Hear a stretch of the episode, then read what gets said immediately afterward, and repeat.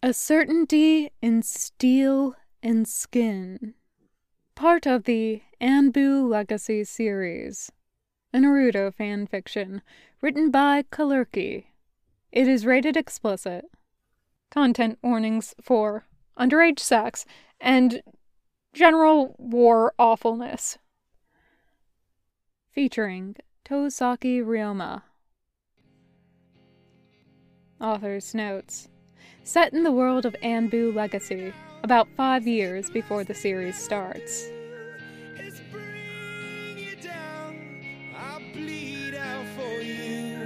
So I bare my skin and I count my sins and I close my eyes and I take it in. I'm bleeding out. I'm bleeding out for you, for you.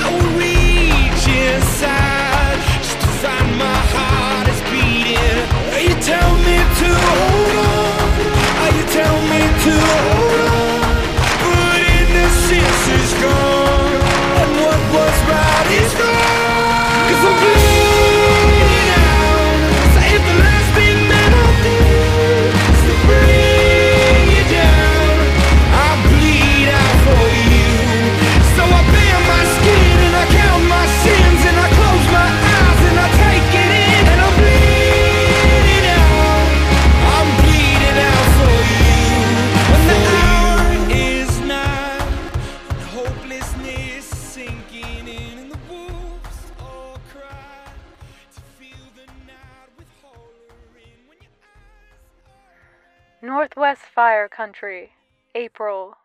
Sandaime, Year 5. Ryoma missed his 15th birthday. Someone in his unit was probably keeping track of the days, but for Ryoma, they all blurred together in one long nightmare. Advance and retreat, back and forth over the border, until earth jutsu and endless rain turned the world to mud. He was the last Chunin left, and sometimes he still wasn't sure he'd survived. Maybe this limping slog through exhaustion and blood actually was hell, and they'd just never notice the moment of their deaths. He kept himself awake on watch for a little while, trying to remember the moment he might have died. That sword blow he'd thought he'd ducked, the explosive jutsu that threw him fifteen meters and left his ears still ringing and his vest splattered with Ichiro's blood. There were new stains since then. Some of the blood was his own. Could the dead bleed? He was testing the theory with a kunai at the base of his hand when a hawk plummeted, screeching out of the rain, and sank its talons into his shoulder. Ryoma's hand slipped. He stared stupidly down at the blood seeping over his wrist until the hawk shrieked again and pecked at his ear. The Jonin captain caught him over the other ear with a clout that staggered him. Get yourself in hand, she snapped as a hawk flapped awkwardly to her arm instead. Its talons dug through her wet sleeve into the heavy muscle of her forearm, but she didn't flinch. She unfastened the message case from its feathered legs, cursing at the rain. Ryoma stood with his wet hand clamped over the cut on his wrist and watched her face change. She sagged, as if all the fire had burned out of her. We're ordered to Mizudera, she said. Nobody let Ryoma touch the maps. He had no idea where Mizudera was, but it wasn't Konoha. It wasn't safe. Maybe it wouldn't be raining there, though.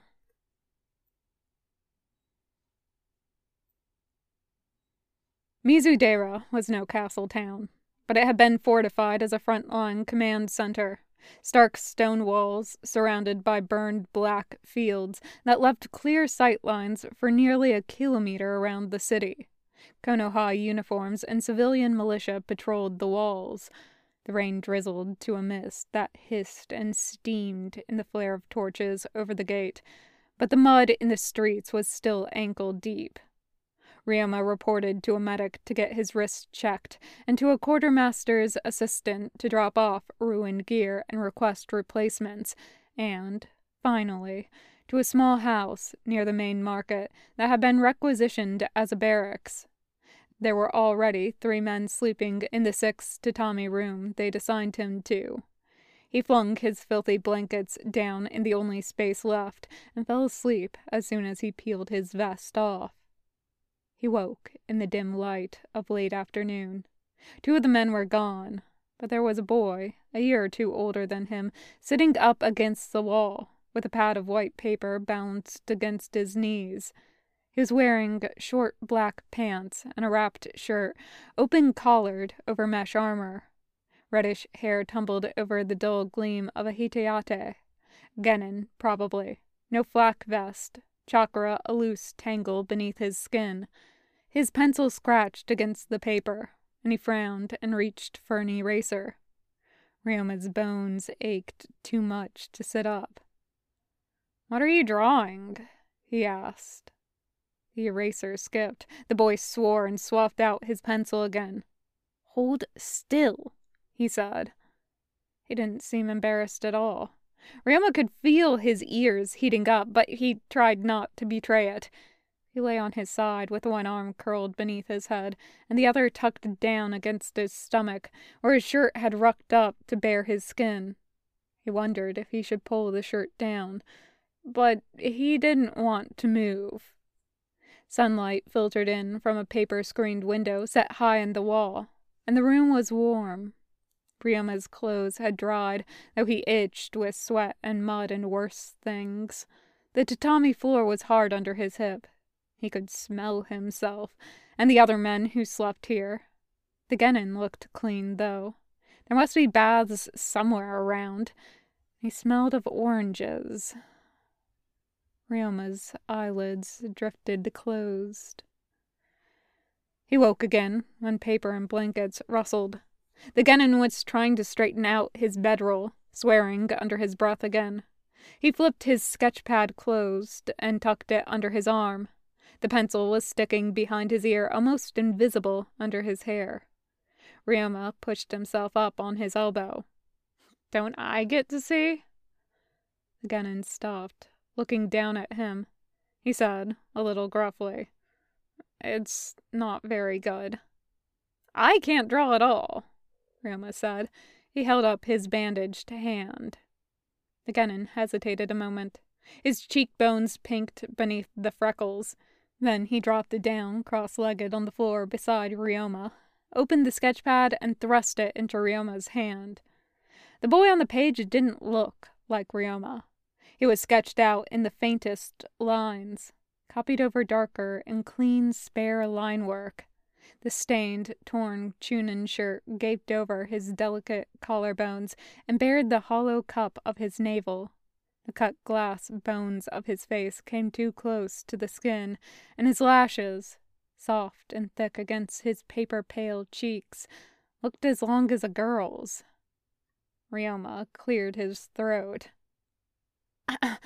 I'm not that skinny. The genin scoffed. How long have you been out in the field? Ryoma glared up at him. The genin reached for the sketch pad again, but Ryoma struggled up to sit against the wall and turned the next page over. This one had only his head, sketched down to the collarbones again. His eyes were open, confused with sleep, and his hair fell tangled over his forehead. There was a little design sketched over one cheek a complicated swirl of lines and dots that looked half like a teardrop and half like a flame. The rest of the page was filled with variations on the same design, spiraling into flowers or thorns. The last page had him sleeping again. He was shirtless this time, and still far too skinny. Ryoma would have protested again, but the genin had made up for the imagined fragility by drawing a new design across his chest and down the narrow panel of his torso. It looked like a bird, spread winged and singing, with a long crest that turned into shapes like flames. Its trailing tail flowed down past his navel and disappeared beneath the low dip of his waistband. Ryoma wet his lips. Why a bird? The Genin shrugged. Why not? I like birds. Ryoma looked up at him and then quickly down again. He said, It should be a dragon, for my name. You write it with the characters for dragon and horse. They were some of the only characters he knew, but he didn't have to say that. A thin, freckled hand reached out and took the sketchpad back. One of his fingers was crooked at the knuckle, as if it had been broken and never healed quite right. His nails were short and dirty with charcoal dust. He pulled the pencil out from behind his ear and wrote the characters, smooth and flowing and perfect, over the drawing's head. It's pronounced Ryoma. Tosaki Ryoma. Ryoma heard himself volunteer. She say Takumi, the Genin said, not really attending. He was drawing something else in the empty edge of the page, sideways to the rest of the picture. What's your chakra element? Fire, Ryoma said, craning his neck to see. And water. The pencil stilled. Takumi looked up.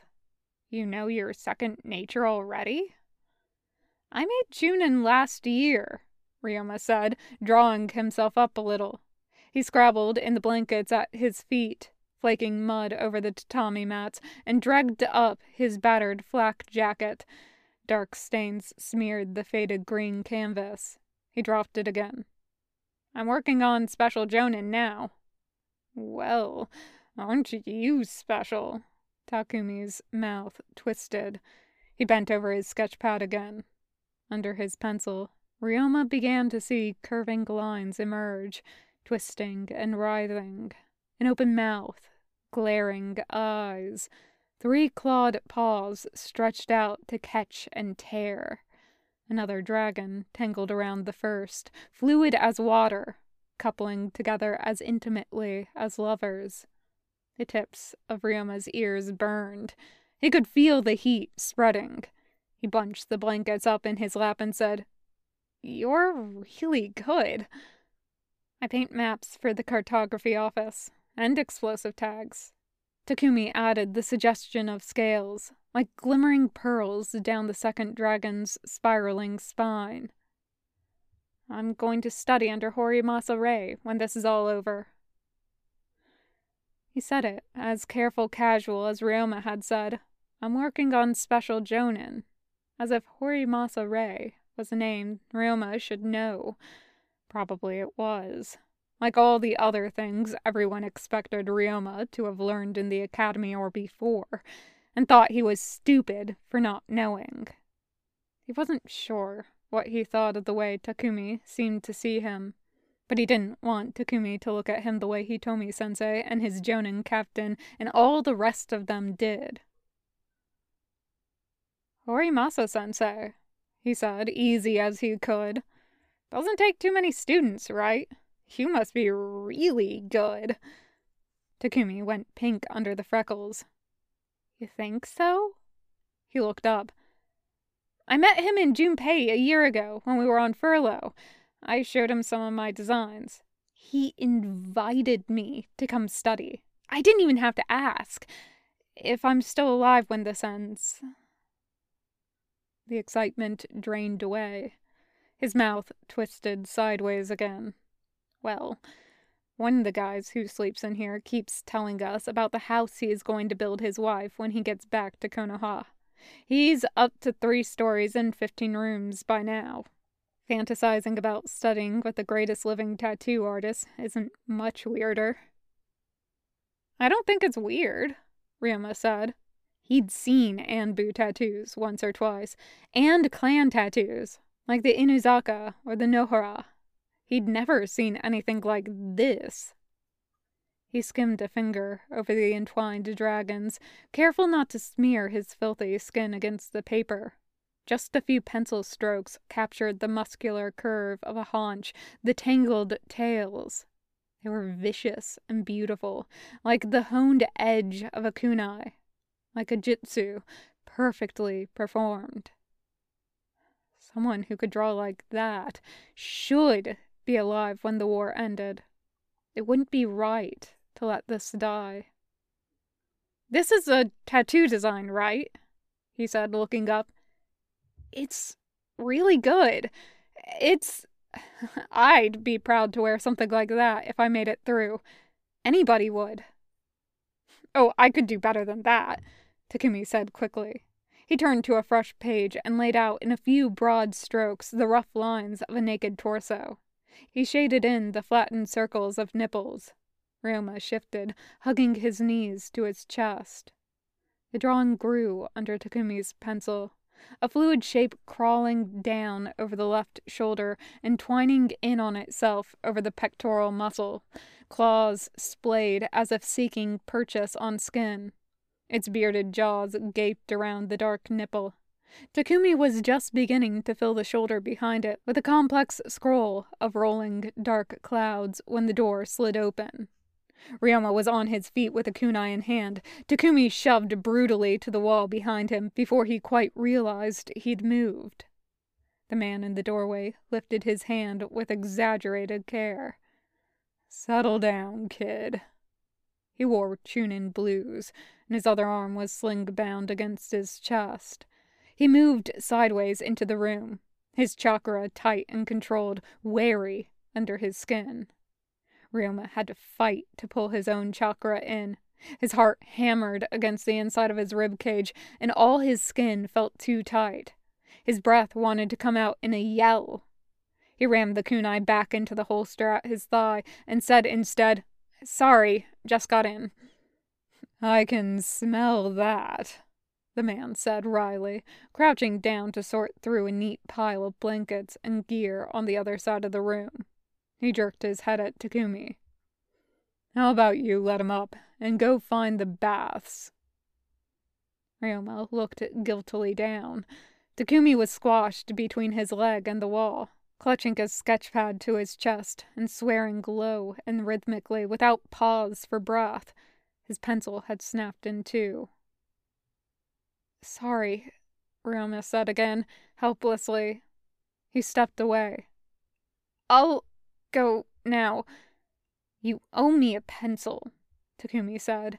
He pushed himself up, shoved the broken ends of the pencil in a belt pouch, and glared fiercely at Ryoma. I'll stop by the commissary on our way.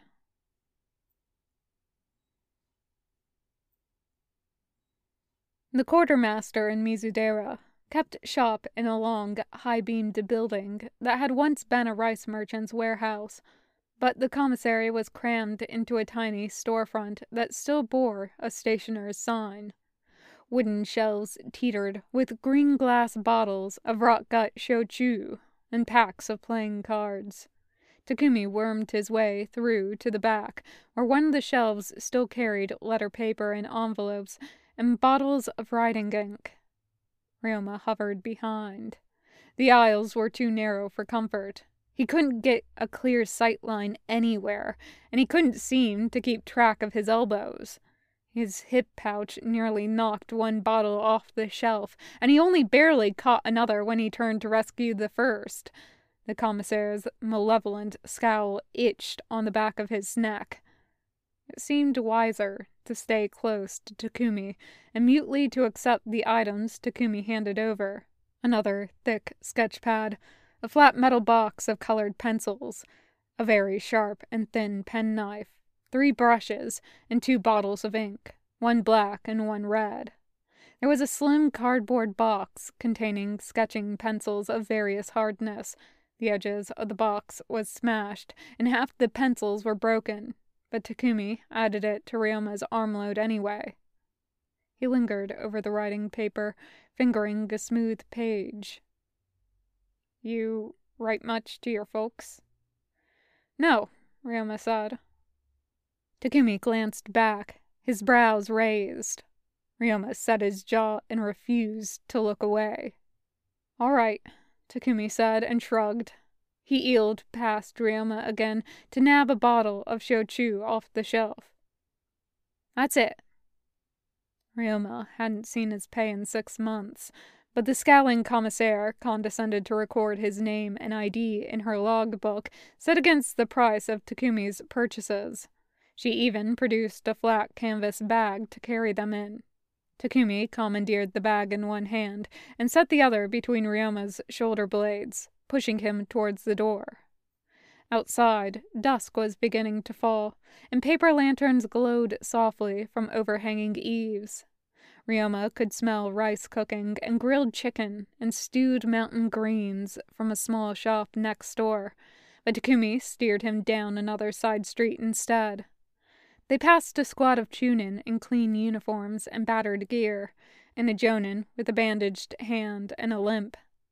A genin courier clattered over the tiled rooftops. Two women carrying tofu buckets stopped to watch, sad eyed. One more corner, and Takumi was ducking beneath a set of dark blue noren emblazoned with a character Ryoma recognized. You. Hot water. The same kanji that signaled every public bath in Konoha. He reached for his dog tags again, but Takumi kicked off his sandals and stepped up to the attendant this time, digging crumpled cash out of a belt pouch.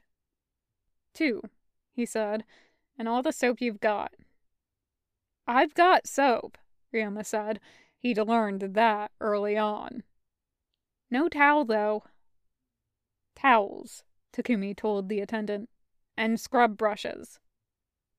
He waited, holding the bucket of bathing gear, while Ryoma fumbled through the mud stiff lacings of his boots and shoved them into a cubby. They went through the left hand door into the men's side of the baths together.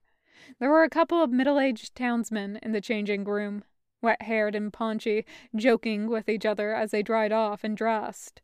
At the far end, a scarred man in Jonin uniform eased out of his pants as if every muscle ached. Takumi claimed a locker near the door and stripped down unself consciously. He had narrow shoulders and pale skin where the sun had never touched, unmarred by scars. High on his shoulder, a long tailed swallow darted, vivid in blue and red and green black ink. He caught Ryoma looking and grinned suddenly. I told you I like birds. Did you do it? Ryoma asked. He knew it was an idiot question as soon as the words left his mouth, but Takumi beamed. I drew it. I told you I met Horimasa sensei in Junpei, right? I showed him my designs, and he said this one was the best. Well, the full thing. It's meant to have peonies and clouds and another bird further down, but we only had the one afternoon. So he did this part for me, and he'll finish it when I go study with him, when this is all over. When, not if, Ryoma noticed. As if Takumi really believed that the war would end with peace and stability with Konoha strong and secure enough to let one genin retire to ink tattoos instead of explosive tags, as if the promise, stained into his skin, was enough for him to live on. It's pretty, Ryoma said. It's not bad, Takumi agreed proudly. He bundled his things into his locker, banged it shut, and looked over. Huh. Maybe you were right about the dragon. You've got the muscles for it, after all. Told you I wasn't that skinny. I've spent the last year fighting. Ryoma wrapped his stained uniform shirt around his kunai holster and slid them into the next locker over. He could see the bones in his unbandaged wrist and the ropey veins beneath the skin. But his biceps were hard and his chest beginning to define. That bars tasted awful, but they had protein. He let himself flex, just a little.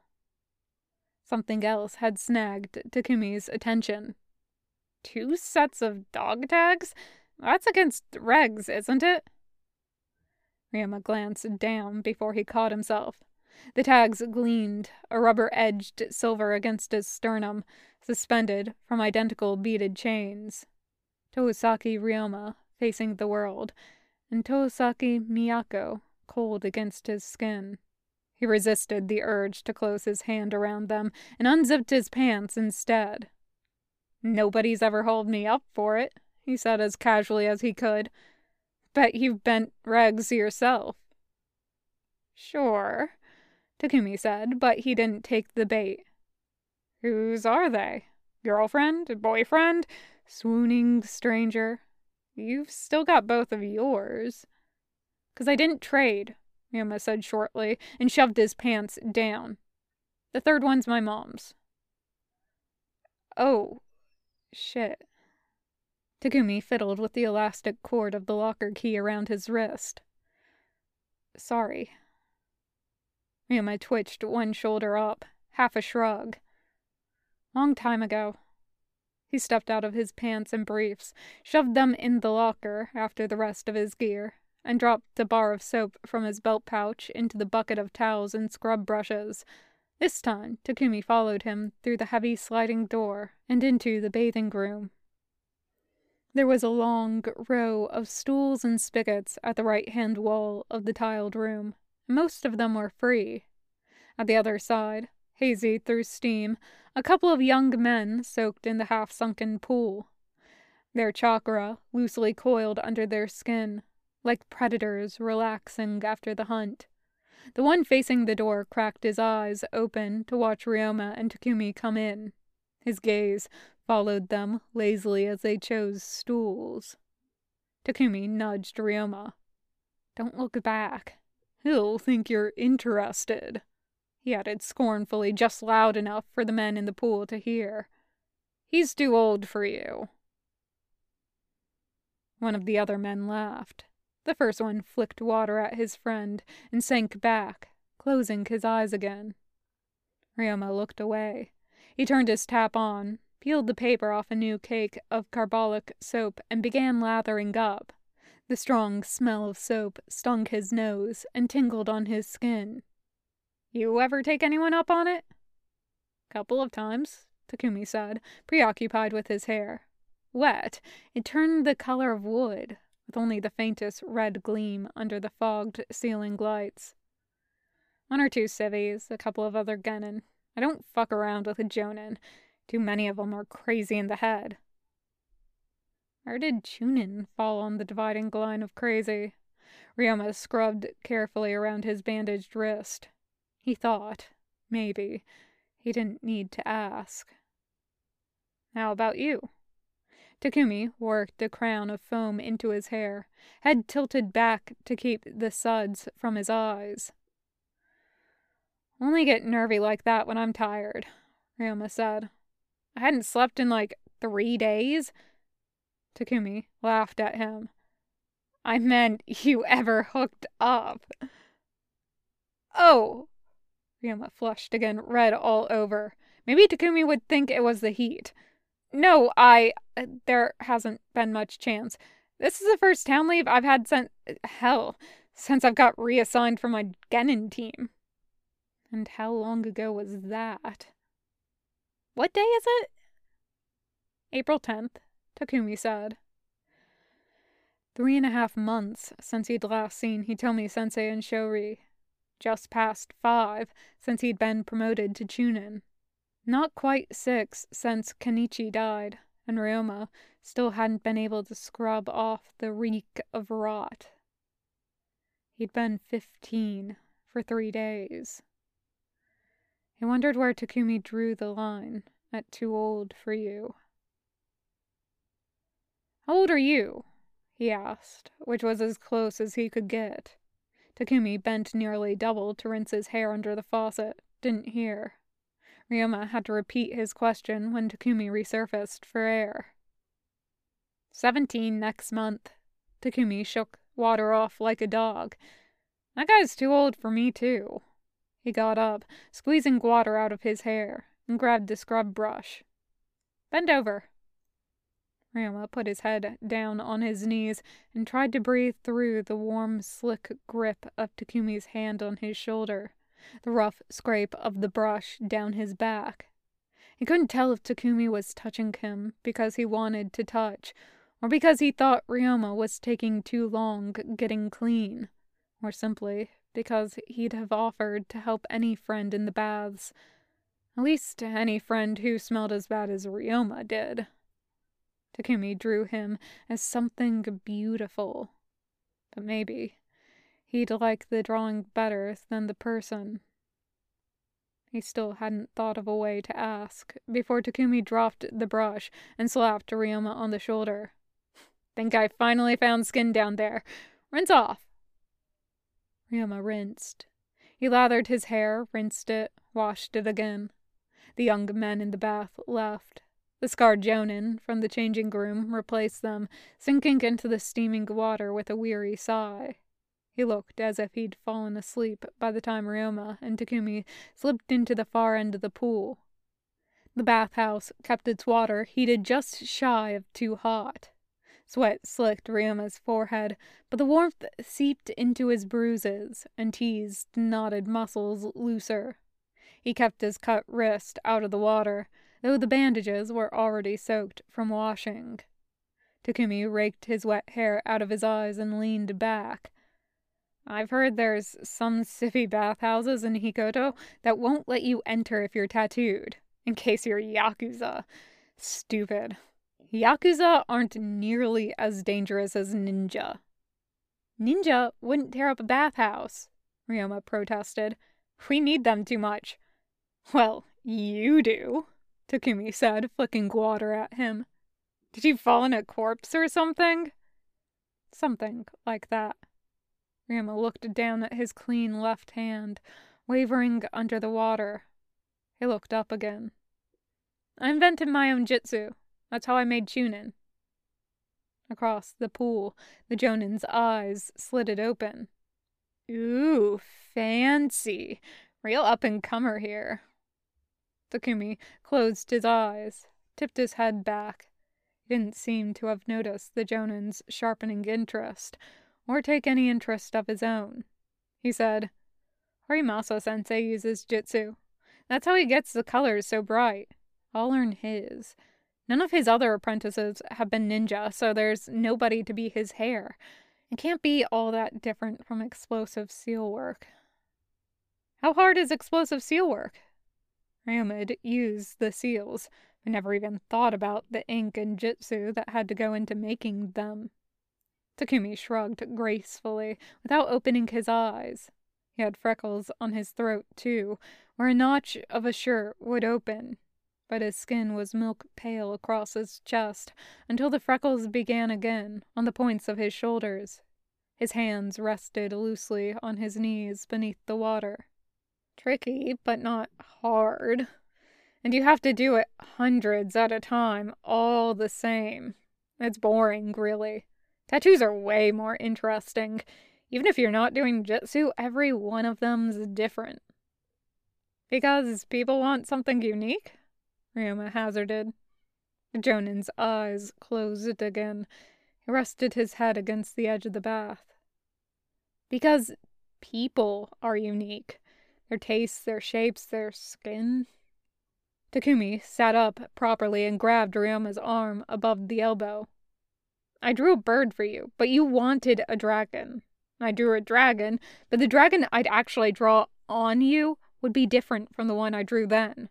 And you're still growing, so I'd have to do it so it would work when your shoulders get broader, when you're not so skinny. If you're going to crawl into his lap, the Jonin drawled, you should do it out of the bath. Ryoma flushed scarlet. Takumi paused, one hand circling Ryoma's biceps, the other skimming over Ryoma's chest. His knee bumped Ryoma's thigh.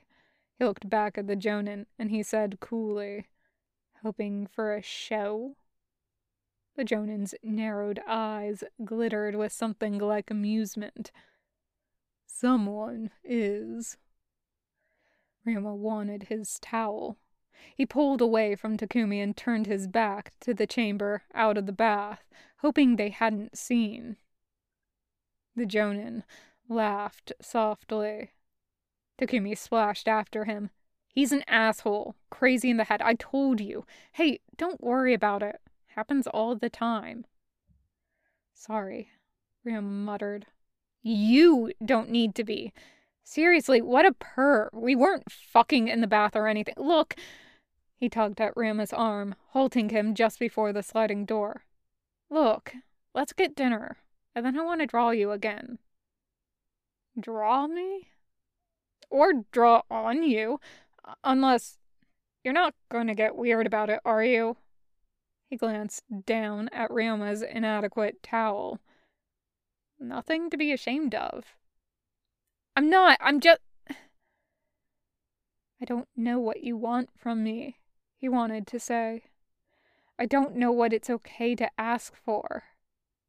She'd tried before, clumsy and inadequate in the face of Hitomi sensei's cool self possession, and been squarely knocked down. The memory of that moment still burned like salt in a wound. Maybe it was better not to ask at all. Just wait and see what Takumi was willing to give. I won't get weird, he said, and he let Takumi lead the way out of the bathing room.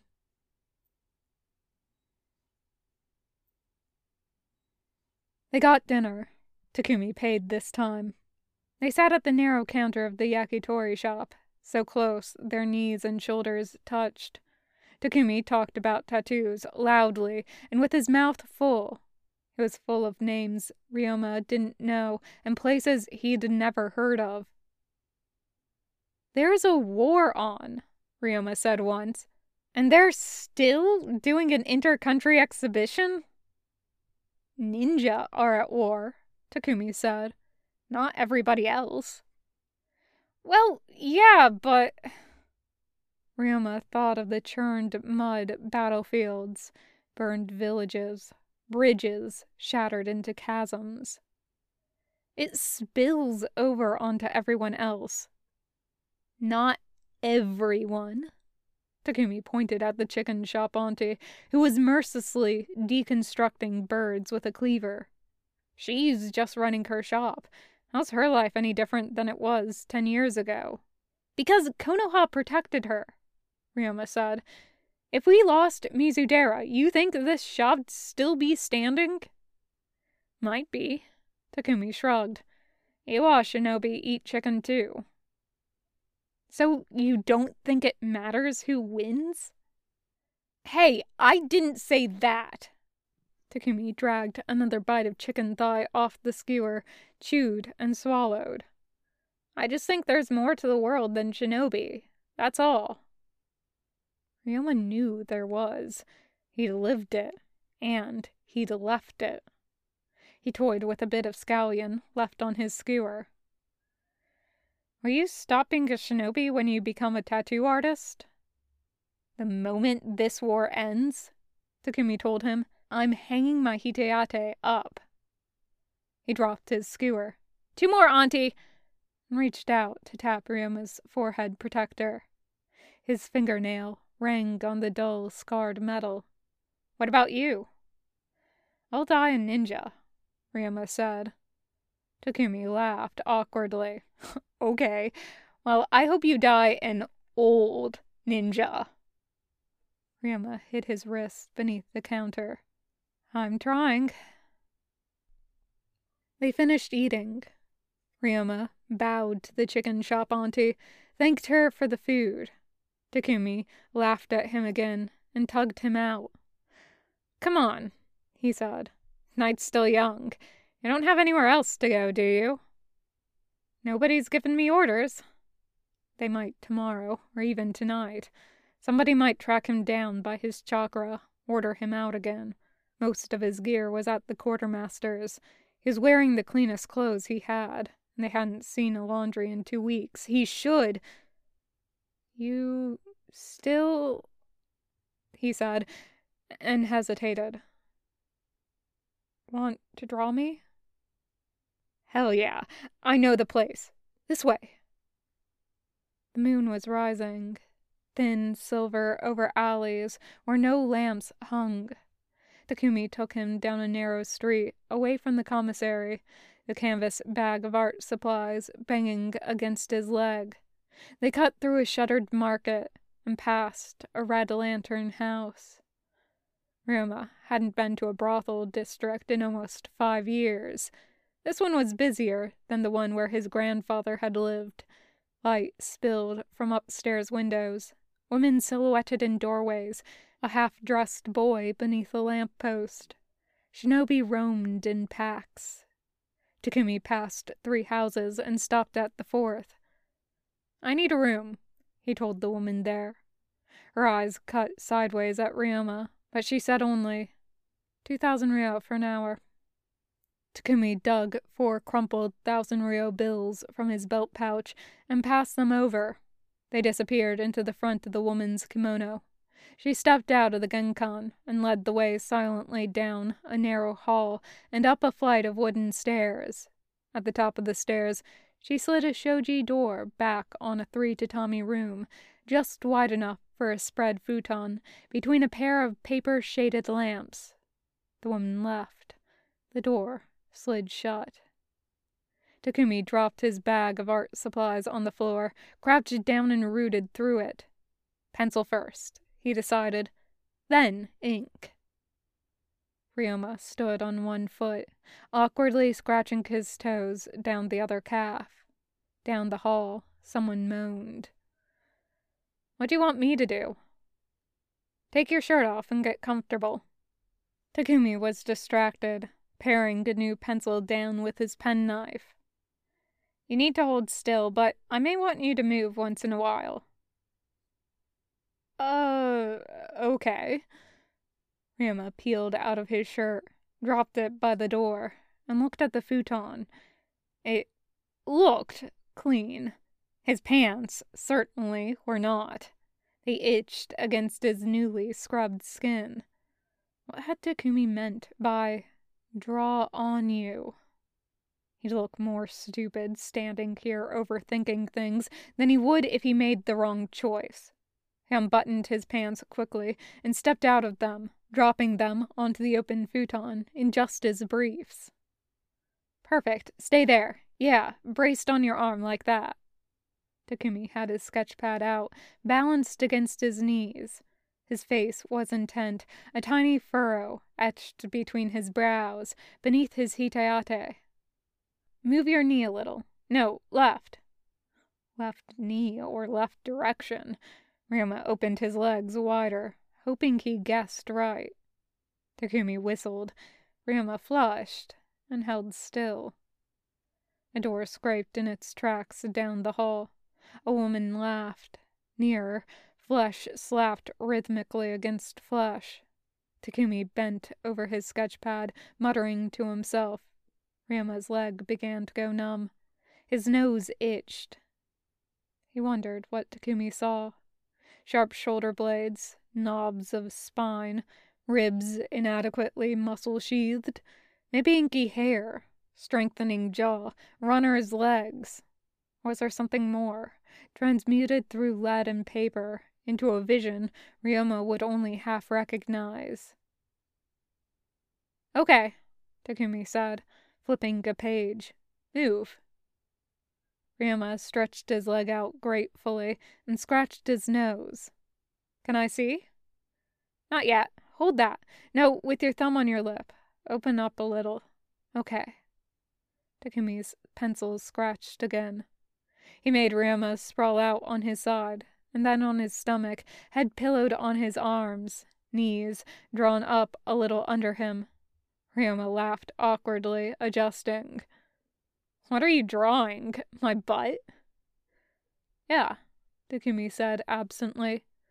Pull your knees up some more. There, that's good. Ryoma turned his face into his arms his skin felt hot. When are you going to draw on me? Soon. Do you spend all day doing squats?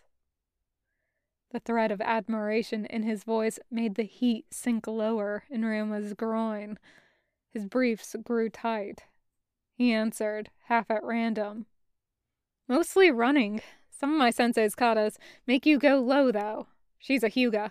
She taught me 'cause she said otherwise I'd get my full head taken off before I could get close enough to use my jutsu. Nearly did a couple of days ago. It was easy to ramble in this safe golden warmth, clean and fed, with the futon soft under him and Takumi's eyes on him. The couple in the next room were breathing harder, approaching climax. Ryoma tensed his thighs to keep himself from rubbing against the futon. He barely listened to himself talk. Was up against a Kenjutsu user? Chunin, maybe. We'd lost all ours. Swordsman, I mean, but Chunin too, except for me. Just Jonin left, and they were all busy, so it's just me and this bastard. He was good, and he knew it. Kept yammering about how he was going to stick my head on a pike the way old samurai used to. So, war's a fucking waste, Takumi said, with sudden savagery that brought Ryoma's head up in alarm. He couldn't see Takumi properly. Just the sketchpad and the bent head, the tousled hair gleaming red in the light. He pushed himself up. Don't, Takumi said sharply. I just broke my pencil lead. I'll get the knife, Ryoma said uneasily. He was still half hard, but the thrum of sudden tension in his nerves made it impossible to stay still. He stepped off the futon and crouched for the penknife. Takumi dropped the sketch face down. I'm done anyway. Give me the ink. Can I see what you've drawn? Suit yourself. Takumi busied himself sorting through the canvas bag again, magnificently unconcerned. Ryoma switched the penknife to his other hand and reached cautiously for the sketch pad. He was almost certain the broken pencil lead wasn't to blame for Takumi's changed mood, but surely Takumi'd heard plenty of war stories before. Worse stories. Ryoma was alive now, after all, and he just scrubbed the last residue of that Kenjutsu user from beneath his fingernails. He turned the sketchpad over. The boy in the drawing spread his knees and hollowed his spine, offering himself up without hesitation or shame. The barest strokes sketched the bladed shoulders and a tousle of dark hair. Most of the pencil's attention was for the curve of his spine the long, strappy muscles of his thighs, the firm globes of his bare ass. A knotted tree branch climbed up the back of his left thigh, spread blossoms across the small of his back, and dropped petals like rain down the right ass and thigh.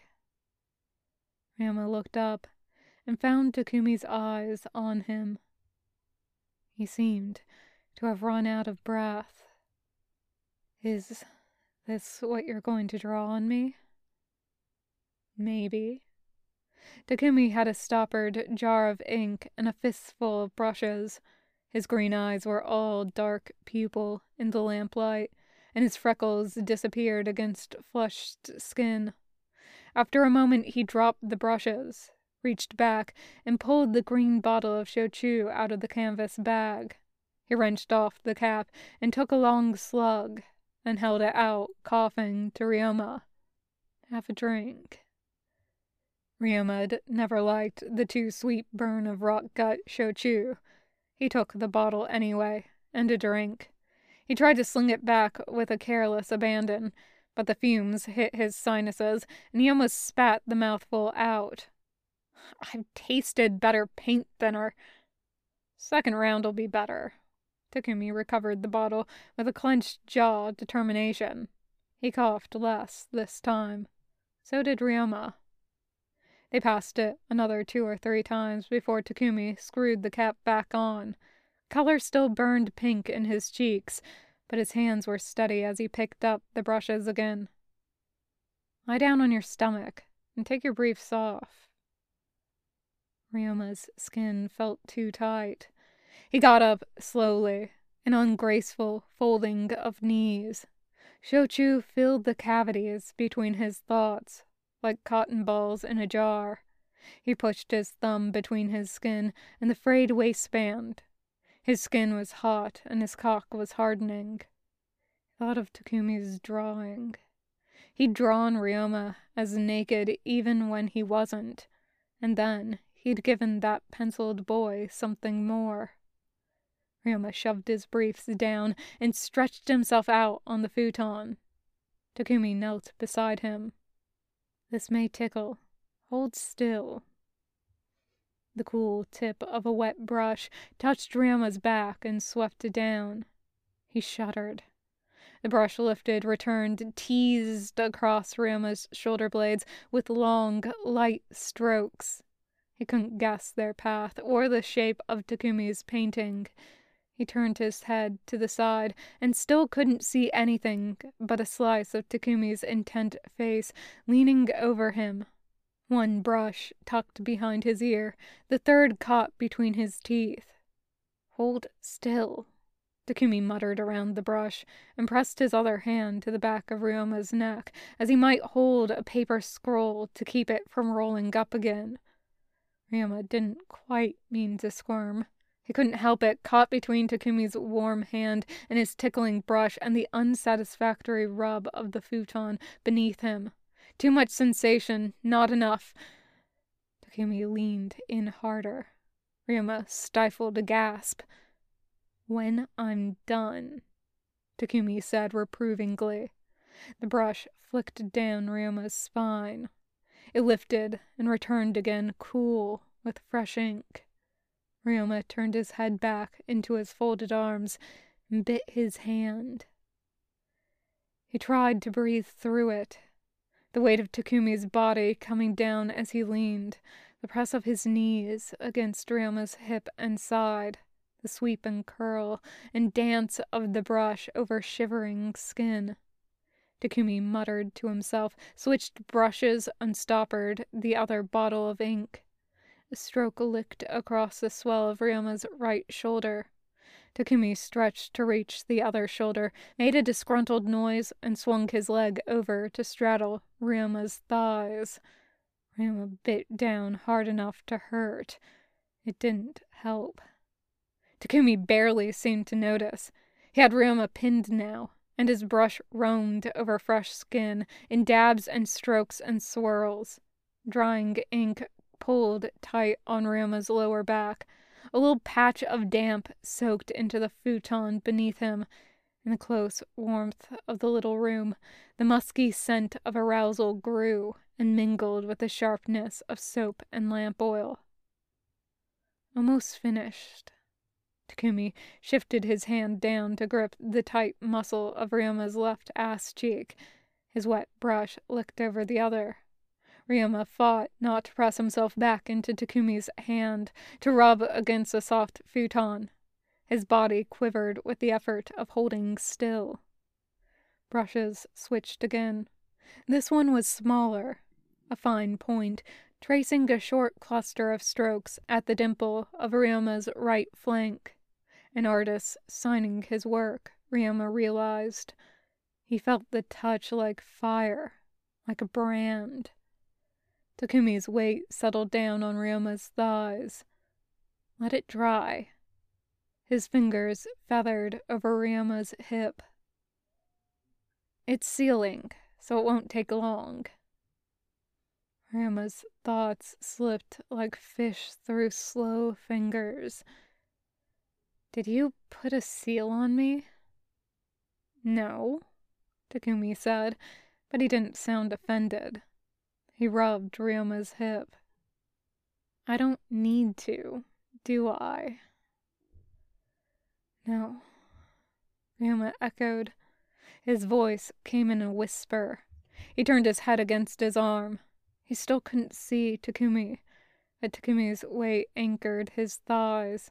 His touch seared Ryoma's skin, and his ink dried tight from Ryoma's shoulders to the base of his spine, holding him together, making him into something new. He wanted to ask what Takumi had drawn on him. Then Takumi's fingers slid down over the sharp jut of Ryoma's hip bone. Ryoma's hips jerked up without conscious choice. Takumi laughed and shoved his hand into the gap until he touched Ryoma's cock. And then it was hot and slick and sweaty. Takumi's weight lifted off Ryoma's thighs. He helped Ryoma hitch his knees up till Ryoma could grind into Takumi's hand instead of the futon. His hand had different calluses than Ryoma's, fit differently, found a different rhythm. The other hand rubbed over Ryoma's ass between his legs. Cloth rustled. His cock followed it, thrusting between Ryoma's thighs, using them like he'd used the rest of Ryoma's body. Too much, too quickly. A wave broke inside Ryoma and crashed down on him. His body shook, emptying itself, his head dropped back onto his arms. His lungs still heaved for breath. Aftershocks shuddered through him. He was vaguely aware of Takumi wiping his hand on the futon and gripping Ryoma's hip with bruising force, of the thick, slippery slide between his thighs, of the quickening rhythm, the rasping breaths, the gasps that never quite became words. He felt the moment Takumi came, in spurts that dribbled down Ryoma's thighs. Takumi was panting. He dropped onto the futon beside Ryoma, still fully dressed, with just his pants opened. So, what do you think? Ryoma hadn't been thinking. Maybe that was what made it good. He stretched his legs out on the futon, feeling the cool cotton under his toes, the sticky smear against his skin. He turned his cheek against his arm. You liked the painting that much? Takumi laughed. He reached out, hand hovering for a moment over Ryoma's cheek. Ryoma held his breath, waiting. Takumi's hand moved down. His fingertips brushed Ryoma's shoulder. It's good. Good canvas, too. Ryoma was starting to grow chilled as the sweat dried, but he liked having Takumi's eyes on him. What did you paint? A dragon, of course. Takumi sounded slyly pleased, faking surprise that Ryoma even had to ask. It's a full back piece. People pay half a million ryo for one of Horimasa Rei's. He sat up, his hand flattening on the sharp line of Ryoma's shoulder blade. When the war's over and I go apprentice under Horimasa sensei, come find me. I'll do it for real. He sounded so certain that it was impossible to doubt. All right, Ryoma said, but not my back. I want to see it. Back is better for a big piece, but maybe a smaller one. Takumi pulled his hand back, leaving Ryoma's shoulder oddly cold. He scrambled up, closing his pants almost absent mindedly, and reached for his sketch pad again. Ryoma sat up slowly. After a little while, he peeled the bandage off his wrist and used it to clean his stomach and thighs. I liked the one you drew back at the barracks before I broke your pencil, he said. The one over my heart. That one was pretty good, Takumi admitted. He stopped sketching and flipped back several pages in the book. It'd take fewer sessions. Heal faster, too. Ryoma had only the faintest idea of how tattoos healed. I don't have that much downtime, he said, pulling on his briefs. But if I got hurt, maybe, and was already healing from something else. Takumi made a thin, angry noise.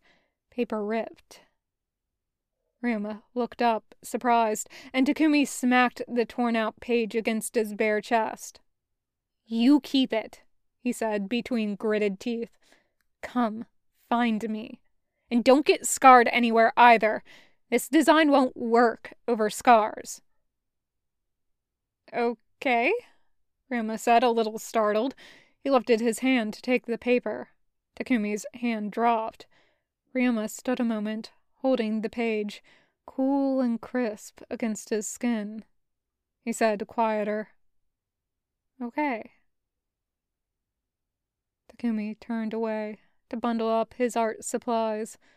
Ryoma finished getting dressed in silence. He folded the paper and tucked it into his belt pouch, and then they left, walking out together into the chilly evening. It started to rain again, halfway to the barracks, and then they ran.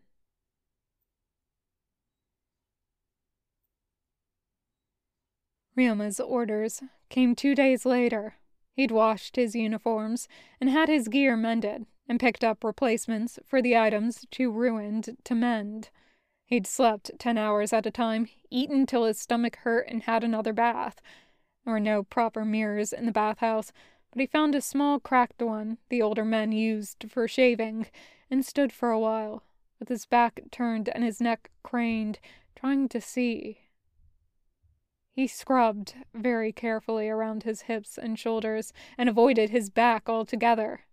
The ceiling held, at least for a little longer. He didn't see Takumi much. He slept too long or went out at the wrong times. Takumi had duties maps, Ryoma remembered vaguely, and explosive tags. He wasn't in the barracks when Ryoma came in, or else he was still sleeping when Ryoma woke, a tangle of reddish hair huddled into a blanket between two bigger men. Ryoma dressed very quietly, trying not to wake anyone, and went out for a run. He met his Jonin captain in the market on his way to the barracks. How's the wrist?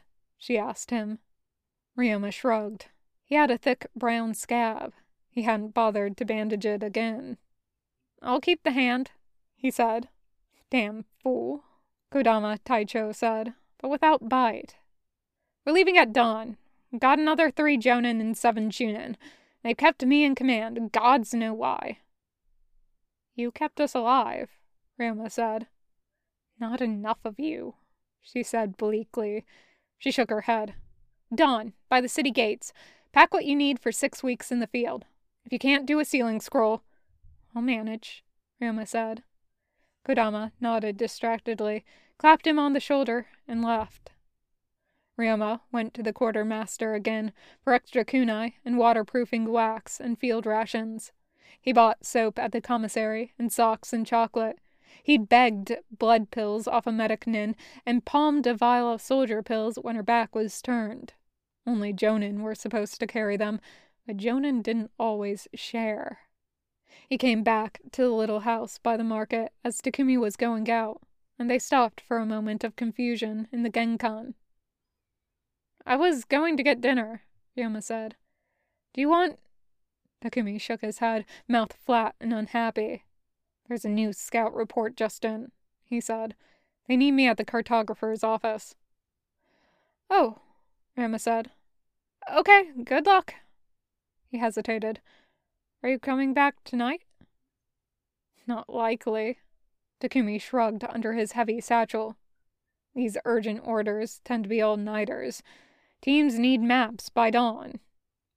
He looked at the rucksack over Ryoma's shoulders, and his greenish eyes darkened.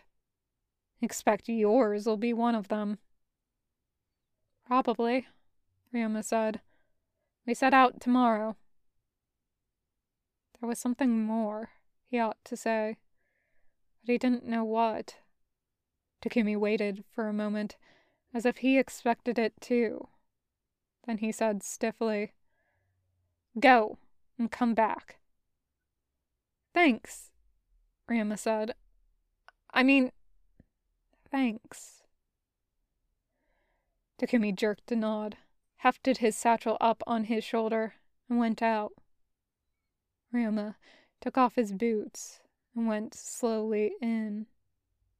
He unloaded his rucksack and packed it up again, with sealing scrolls and waterproof pouches, and all his easy access gear folded very small. He tucked rat bars and the vials of blood pills and soldier pills into the scroll pouches of his vest. He opened his belt pouch to add another roll of bandage, and found the dragon tattoo drawing, badly folded on top. He unfolded the paper. Then he tried to press the wrinkles out, flat on the tatami. He still hadn't properly seen the painting inked into his back, and he was worried it would flake away before he did.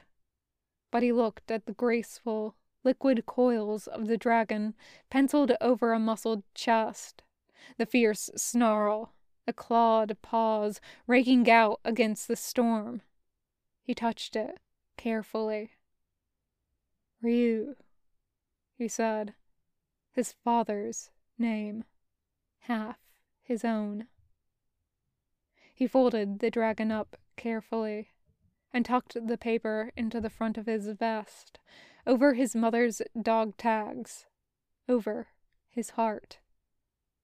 Then he zipped up his vest went out again into an evening falling too fast. The end. Thank you for listening.